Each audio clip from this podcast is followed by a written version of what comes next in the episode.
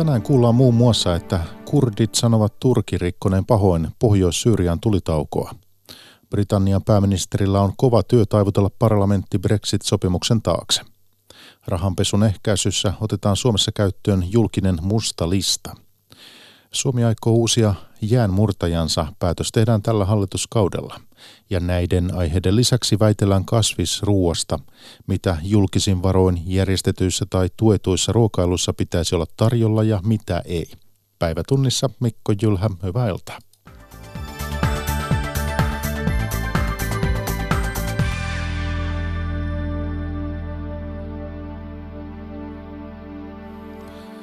Kurdit syyttävät Turkkia tänään alkaneen tulitauon rikkomisesta. Kurdien mukaan Turkki on jatkanut ilmaiskuja ja tykistetulta kurdien alueelle. Turkin ilmaiskussa on tänään saanut surmansa viisi siviiliä, kertoo Syyrian sotaa tarkkaileva järjestö. Turkki lupasi eilen keskeyttää sotatoimensa Pohjois-Syyriassa viideksi päiväksi. Alueen kurdijoukot kertoivat olevansa valmiita tukemaan tulitaukoa.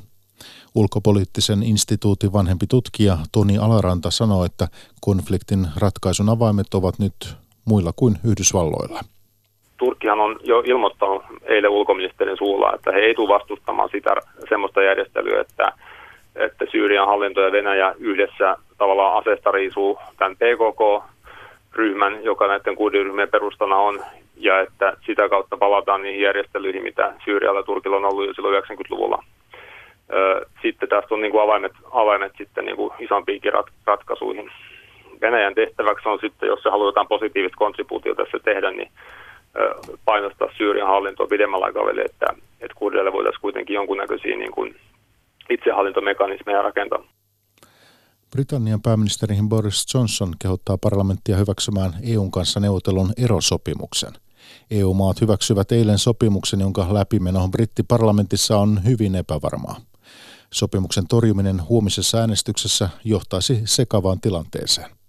Muste ei ollut ehtinyt kuivua Britannian ja EUn uudessa erosopimuksessa, kun pääministeri Boris Johnson jo aloitti myyntipuheet saadakseen sille parlamenttinsa tuen. Uh, I'm very confident that when MPs uh, of all parties look at this deal, uh, they will see the merit olen varma, että kun kansanedustajat kaikista puolueista tutustuvat tähän sopimukseen, he näkevät sen edut, Johnson sanoi tiedotustilaisuudessaan illalla Brysselissä ensimmäisessä ja mahdollisesti myös viimeisessä EU-huippukokouksessaan. Johnsonilla on edessään kova työ, sillä Pohjois-Irlannin unionistipuolue DUP on ilmoittanut vastustavansa sopimusta. Myös kaikki oppositiopuolueet vastustavat sitä, Brittilehdistön laskelmien mukaan Johnsonilla ei ole enemmistöä sopimuksen tueksi. I, I think this is a very good deal for every part of the uh, UK and Tämä on erittäin hyvä sopimus Britannian kaikille osille ja etenkin Pohjois-Irlannille, Johnson kehui, ennen kuin palasi takaisin Lontooseen taivuttelemaan kansanedustajia. Aika on kortilla, sillä äänestysparlamentin alahuoneessa järjestetään huomenna lauantaina. On epäselvää, mitä tapahtuu, jos alahuone torppaa sovun – Periaatteessa Johnson olisi siinä tilanteessa velvoitettu hakemaan lykkäystä Brexitiin, mutta tätä ei vielä EU-johtajien piirissä haluttu ennakoida, sanoi pääministeri Antti Rinne. Pallo on tällä hetkellä Britannialla, sen eri toimijoilla. Odotetaan siihen lauantain päätöksiä ja sen jälkeen on sitten mahdollista arvioida, että tarvitaanko jotain muuta toimenpiteitä kuin mitä nyt ollaan tällä hetkellä päätetty. Vaikka Brexit-sopimus saatiinkin valmiiksi, eron toteutuminen sopimuksen nojalla lokakuun lopussa on yhä vähintäänkin epävarmaa. Kolme ja puoli vuotta jatkunut erohanke ei ole vielä maalissa. Tämä ei ole aina ollut helppo kokemus Britannialle, Johnsonkin myönsi. Brysselistä Petri Raivio. EUn ja Britannian nyt neuvottelema Uusi sopimus luo Pohjois-Irlantiin kaksien tullien mallin. Sopimukseen kirjattiin ensi vuoden loppuun asti kestävä siirtymäkausi. Saavutettua neuvottelutulosta puntaroivat ykkösaamussa tänään europarlamentaarikot Heidi Hautala vihreistä ja Eero Heinäluoma SDPstä. Toimittajana puolestaan Päivi Neiti Niemi. Kuinka selkeä kuva teillä on siitä, mitä tässä on päätetty?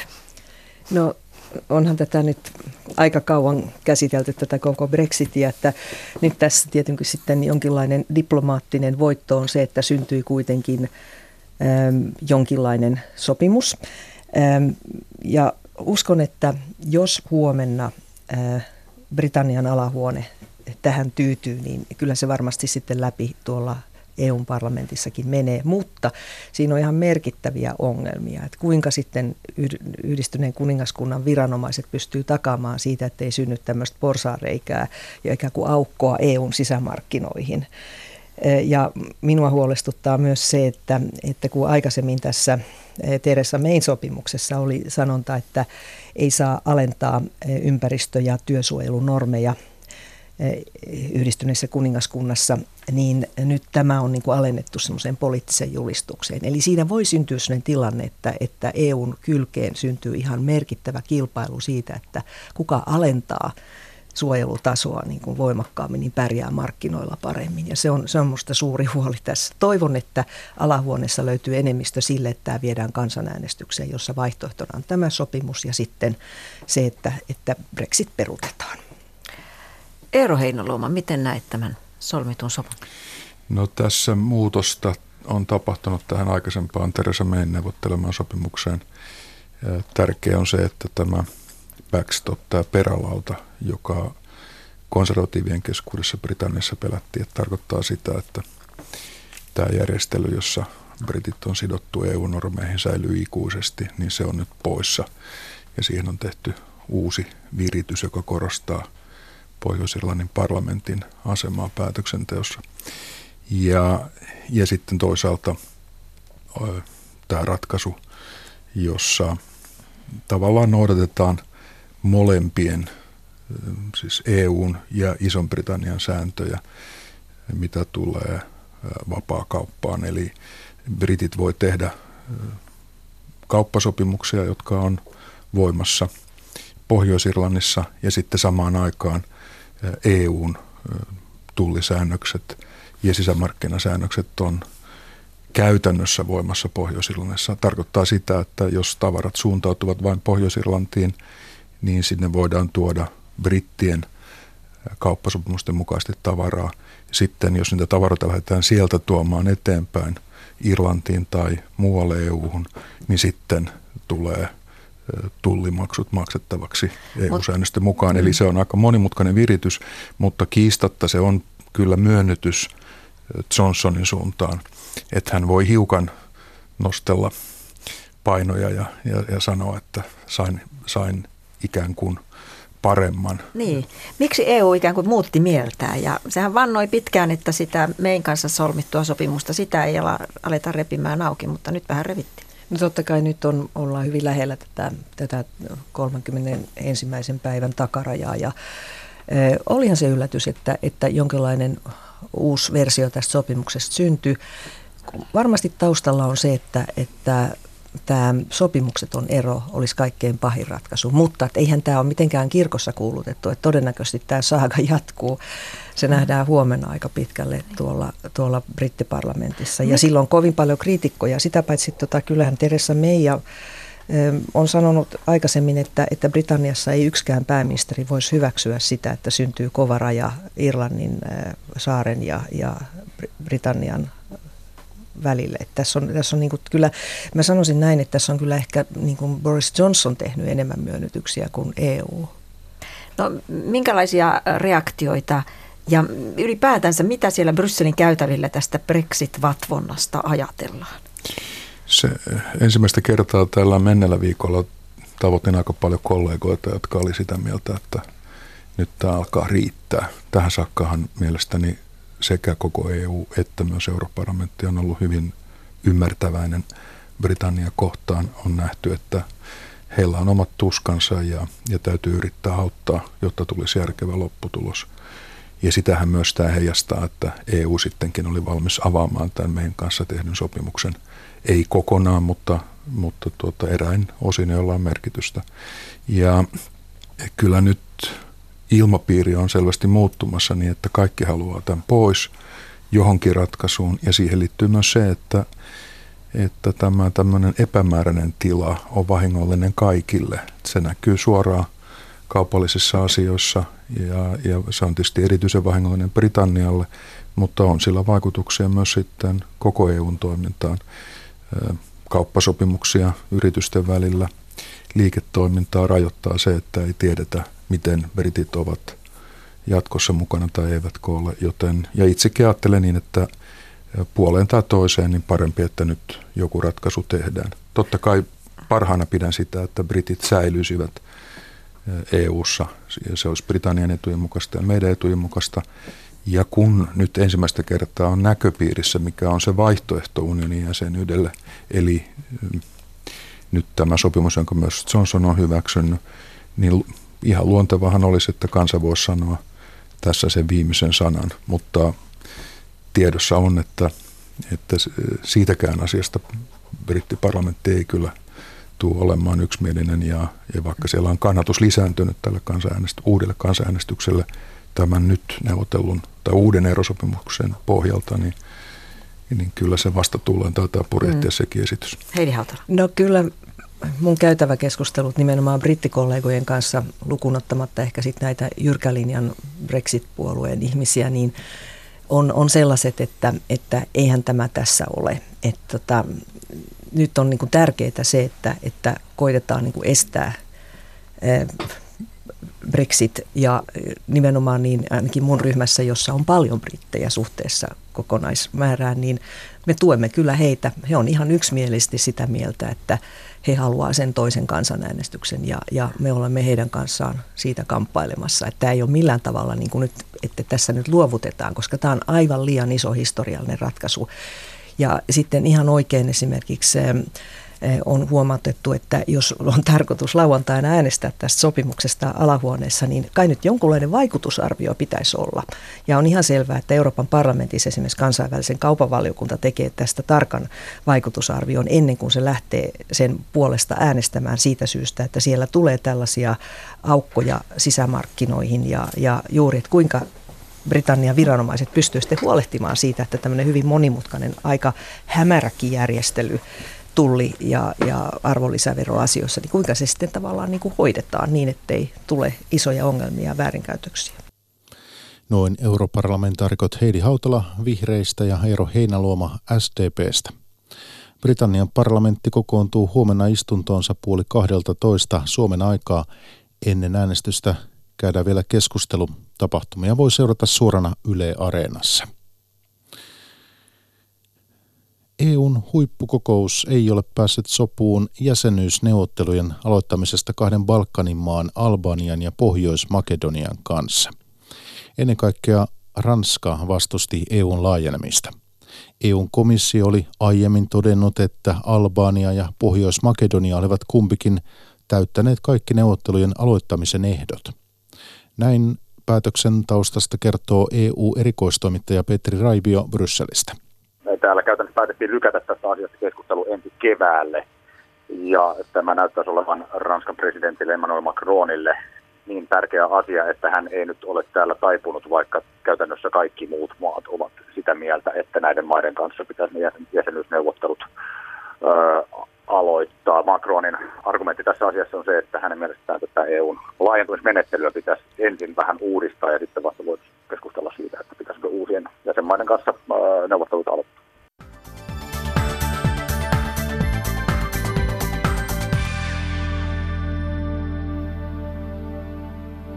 Jatketaan sitten kotimaan kuulumisilla tässä päivätunnissa osuudessa. Rahanpesun ehkäisyssä otetaan Suomessa käyttöön julkinen musta lista. Listalle voivat päätyä yritykset, jotka laiminlyövät asiakkaiden seurannan ja rahanpesun torjunnan. Laiminlyönneistä voi rapsahtaa myös isot sakot. Julkinen mustalista voi tutkija Pirjo Jukaraisen mukaan olla tehokkaampi tapa ehkäistä rahanpesua kuin itse rangaistusten koventaminen. Tällainen yritys, joka laiminlyö se asiakkaiden seurannan ja asiakkaiden riskiperusteisen arvioinnin, niin saadessaan tämmöisen sanktion, niin siitä tulee myöskin julkinen, eli siitä seuraa myös mainehaitta tälle yritykselle, niin mä luulen, että tässä on vieläkin tehokkaampi keino kuin se, että tämä yksittäinen rahanpesiä saa sen tuomion. Sanoi poliisiammattikorkeakoulun tutkija Pirjo Jukarainen. Suomi aikoo uusia jäänmurtokalustoon. Satoja miljoonia vaativa investointipäätös on tarkoitus tehdä vielä tällä hallituskaudella. Valtio-omisteinen murtajayhtiö Arktia selvittää parhaillaan, mitkä aluksista on korvattava kokonaan uusilla ja mitkä niistä voitaisiin modernisoida vastaamaan nykypäivän vaatimuksia – Tero Valtanen. Samaan aikaan kun Suomen jäämurtaja huoletaan ja valmistellaan tulevaa talvea varten, maan hallitus pohtii kaluston uudistamista. Valtion omistajajuoksesta vastaava ministeri Sirpa Paatero sanoo, että strateginen päätös murtajien uusimisesta tehdään vielä tämän hallituskauden aikana. Omistajaohjauksesta vastaava ministeri Sirpa Paatero yhtiön sisällä tehdään tätä selvitystä näistä tarpeista ja tämän hallituskauden aikana varmaan tehdään se strateginen linjaus, että, että kuinka paljon ja, ja minkälaisia murtajia sitten tulevaisuuteen. Valtioomisteisen murtajayhtiö Arktiana kahdeksasta jäänmurtajasta vanhimmat ovat tulleet käyttöön jo 1950- ja 1970-luvuilla. Murtajayhtiö Arktiana toimitusjohtajan Mauno Visurin mukaan laivojen avustuksen tarve kasvaa, koska alukset ovat nyt leveämpiä ja laivojen konetehot puolestaan ympäristömääräysten myötä aiempaa heikompia. Omistajaohjauksesta vastaavan ministerin mukaan vielä ei ole aluskohtaista listaa siitä, mitkä jäänmurtajista pitää uusia kokonaan ja mitkä niistä mahdollisesti voitaisiin modernisoida merenkulun nykypäivän vaatimukset vastaaviksi. Omistajaohjauksesta vastaava ministeri Sirpa Paatero. Pitää arvioida se muutosten kustannukset suhteessa sitten käyttöikään tulevaisuuteen ja, ja sitä arvioita laivakohtaisesti ei ole vielä olemassa. Murtajayhtiö Arktiana toimitusjohtaja Mauno Visurin mukaan vanhaakin kalustoa on toki vuosien saatossa kunnostettu, joten mihinkään panikkiratkaisuihin suuresta uudistustarpeesta huolimatta ei ole järkevää lähteä, vaan varmistaa, että uusi kalusto on sitten varmasti tulevaisuuden tarpeisiin sopivaa. Keskustelu kasvisruuan roolista julkisessa ruokailussa jatkuu. Helsingin yliopiston ylioppilaskunnan omistamat Unicafe-ravintolat ovat kertoneet poistavansa naudanlihan ruokalistoiltaan. Vihreiden eduskuntaryhmän puheenjohtaja Emma Kari ja keskustan eduskuntaryhmän puheenjohtaja Antti Kurvinen väittelivät aiheesta perjantaina aamu TV:ssä. Kari pitää Unicafen päätöstä hyvänä, erityisesti ilmastosyistä. Kurvinen sen sijaan kritisoi ratkaisua. Ja toimittajana Mikko Haapanen. Niin, nauda, siis poistuu näillä näkymin Helsingin yliopiston ylioppilaskunnan omistamien Unicafe ravintoloiden ruokalistoilta ensi helmikuussa. Ja erityisesti keskustalaiset tähän ovat reagoineet ja nousseet varpailleen. Ja Antti Kurvinen, puhuit kulttuurisodasta ja identiteettipolitiikasta. Mitä halusit sanoa? Kysymys on mielestäni laajemmasta asiasta kuin siitä, että mikä on Unicafeen tai sen taustayhteisön ylioppilaskunnan ratkaisu. Ja Kysymyshän on siitä, että meillä on sinänsä hyvien ilmastotavoitteiden. Kukaanhan ei kiistä sitä, että meidän täytyy torjua ilmastonmuutosta. Meidän pitää myös meidän suomalaisten syödä enemmän kasviksia. Meidän pitää terveellisempää ruokavaliota harjoittaa. Mutta nyt sen varjolla on pikkuhiljaa ruvettu kontrolloimaan ihmisten valintoja ja käyttäytymistä ylhäältä päin. On ruvettu kontrolloimaan, mitä ihmisten pitäisi syödä, miten heidän pitäisi asua – millä heidän pitäisi liikkua, autolla vai bussilla. Ja tämä on mun mielestä tosi huolestuttavaa. Keskusta on valinnanvapauden puolella ja me uskotaan, että ihmiset osaa omalla järjellään päättää, millaisia valintoja he tekevät. Miksi Ei tarvitse on... sanella unikafeen tai, tai valtion tai kunnan. Miksi se on identiteettipolitiikkaa? Kysymys, se on ilmastopolitiikkaa? Kysymys on siitä, että ihan tutkijat, jos me katsotaan vaikka luonnonvarakeskuksen tutkijoita, on mahdollista juoda maitoa, on mahdollista syödä lihaa ja samalla torjua hiilidioksidipäästöjä. Ei tarvitse ilmastokriisin ratkaisemisen takia lopettaa vaikkapa maidon juontia, mutta on sellainen on semmoinen niin kuin leima, sä saat sellaisen hyvän, hyvän ihmisen leiman ja sellaisen ilmastovapaan ihmisen leiman siinä kohtaa, kun et sitten syö vaikka naudanlihaa. Ja jos katsotaan vaikkapa suomalaista naudanlihan tuotantoa, maidon tuotantoa, niin vaan tieteelliset faktat ei tätä puolla. Emma Kari, miten vastaat? No musta itsestäni on ollut aika, aika surullista seurata sitä, miten niin kuin opiskelijoita ja heidän yritystään on, on tässä keskustelusta kohdeltu ja miten heistä on puhuttu. Tässä on kyse opiskelijoiden omistamasta yrityksestä, jossa opiskelijat ovat itse demokraattisesti päättäneet, että mihin suuntaan he haluaa tätä omaa yritystään viedä. He saavat tukea yhteiskunnalta tähän. Totta kai, ja he toimivat näiden pelisääntöjen mukaan ja aivan samalla tavalla kuin kaikkien tällä hetkellä pitäisi kantaa oma vastuunsa ilmastonmuutoksen torjumisesta, niin opiskelijat on selvittäneet sen, että mitkä on niitä toimia, joita he voivat tehdä. Itse asiassa Unicafehan on jo vuosi tolkulla tehnyt töitä sen eteen, että he saa hiilijalanjälkeään alas. He on panostanut vahvasti kotimaisuuteen, he ovat panostanut vahvasti kasvisruokaan. Itse asiassa he tekevät sellaista liiketoimintaa, josta minun mielestäni aika monen pitäisi ottaa esimerkkejä. Sen takia mun mielestä on ollut vähän outoa esimerkiksi se voima, jolta keskuskauppakamarista on käyty tämän yrityksen kimppuun, kun he on todennut, että he ovat laskeneet hiilijalanjälkeensä, he ovat tehneet suunnitelmia sen perusteella, että mikä on se tapa, jolla he saa heidän hiilijalanjälkeensä pienemmäksi, koska se on se, jota omistajat eli opiskelijat ovat toivoneet. Ja hehän todenneet, että tällä, pelkästään tällä päätöksellä niin 11 prosenttia laskee heidän yrityksensä hiilijalanjälki. Tämä on aika merkittävä toimi ja tämmöiseen meidän pitäisi myös kannustaa ja todeta, että on hienoa, että yritykset tekee kaiken, mitä he voivat, jotta he kantaa vastuusta näitä meidän yhteisistä ilmastotalkoista. Antti Kurinen, miksi poliitikkojen pitää tähän asiaan puuttua?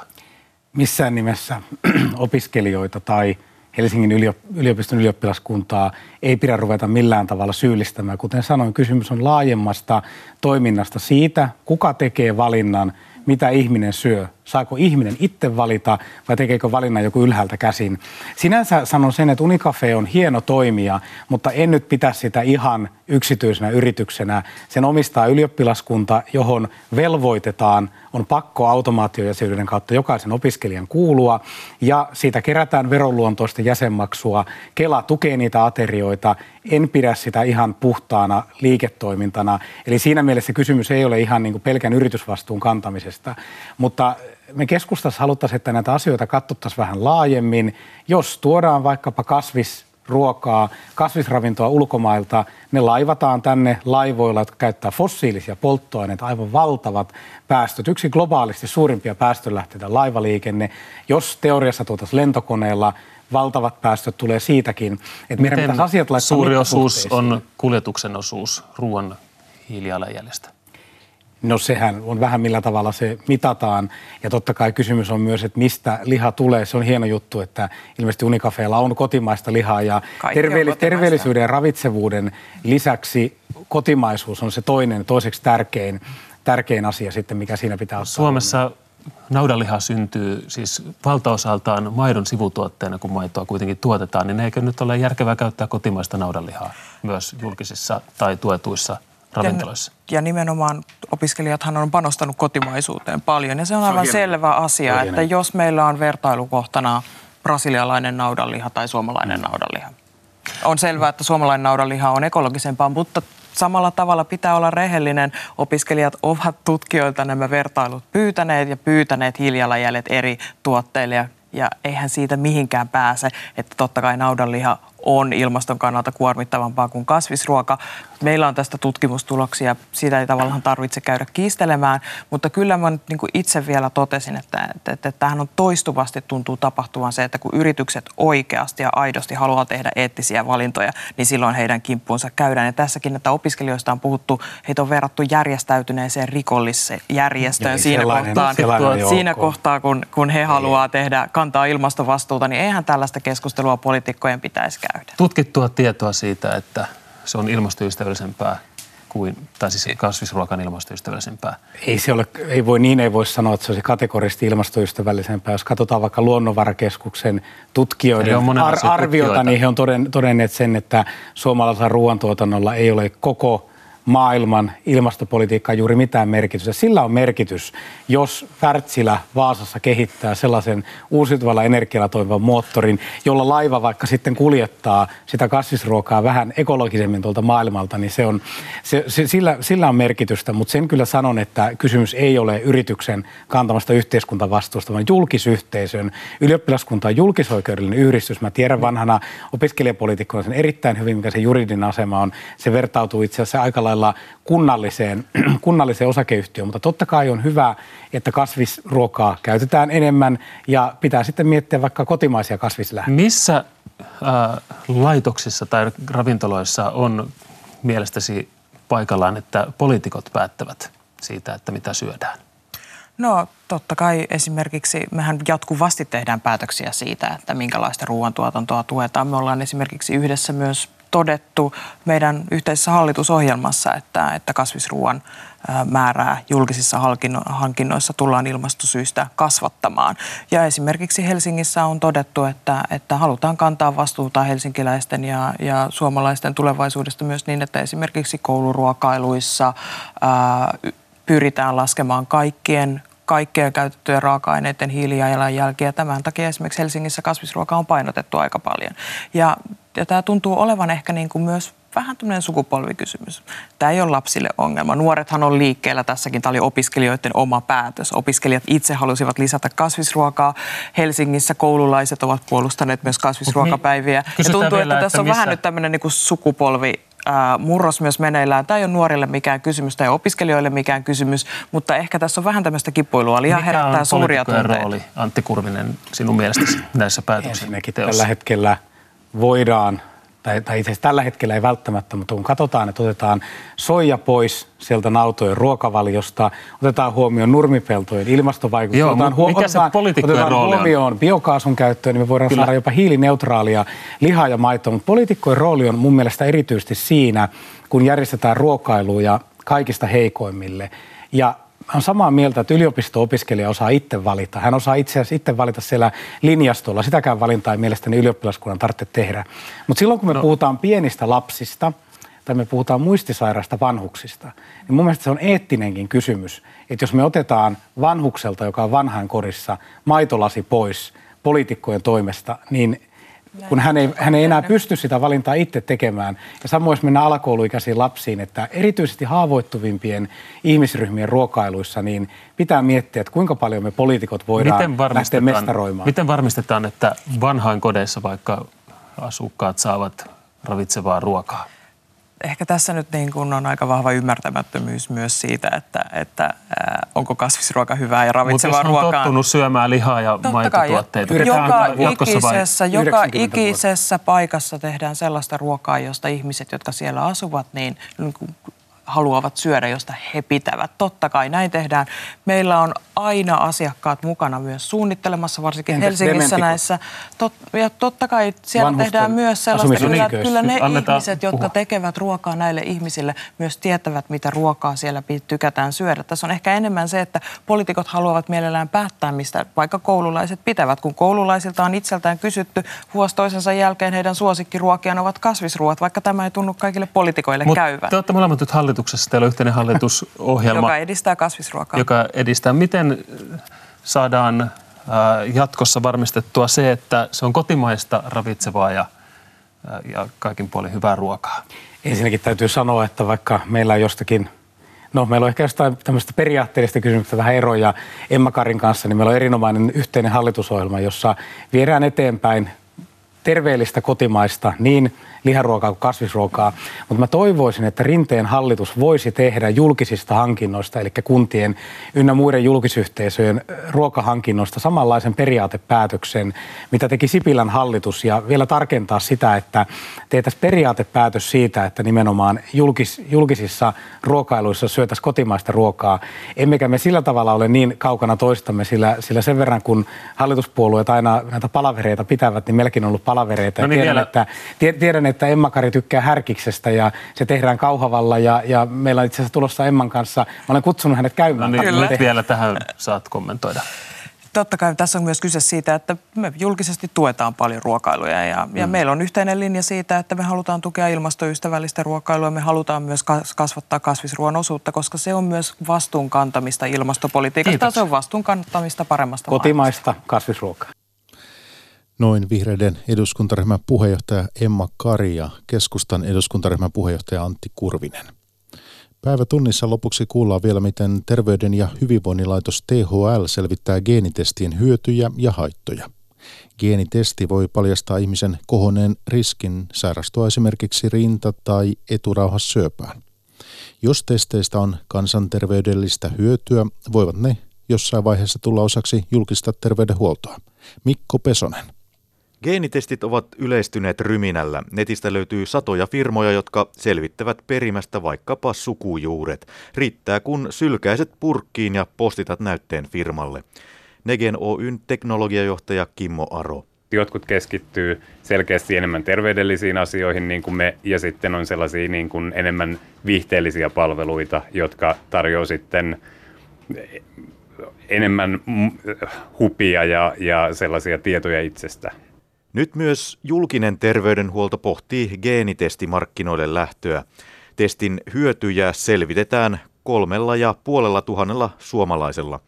THLn tutkimusprofessori Markus Perola. Heiltä on kaikilta analysoitu heidän perimänsä tällaisella geenisirulla, joka sieppaa sen perimän vaihtelun ja tästä me pystytään muodostamaan tällaisia polygeenisiä tai monigeenisiä riskisummia, jotka kertoo aina kyseisen henkilön riskistä tiettyyn kansantautiin. Lääkäreille tiedosta voisi olla hyötyä, kun he miettivät ennaltaehkäiseviä tai hoidollisia toimia vaikkapa rintasyöpään.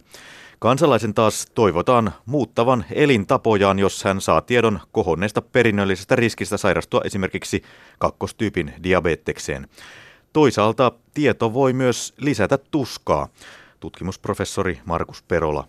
Ei ole aina varmaa, että ihmiset käyttäytyy juuri niin kuin me tutkijat toivomme tai me kansanterveystieteilijät toivomme, että jos kertoo vaikkapa tupakoitsijalle, että hänen keuhkosyöpä, geneettinen keuhkosyöpäriskinsä on kovin matala, niin se tuskin kannustaa häntä lopettamaan tupakointia. Yksityisellä puolella yhteiskunnan varoin maksetut geenitestit toivotetaan tervetulleeksi. Negen Oyn teknologiajohtaja Kimmo Aro.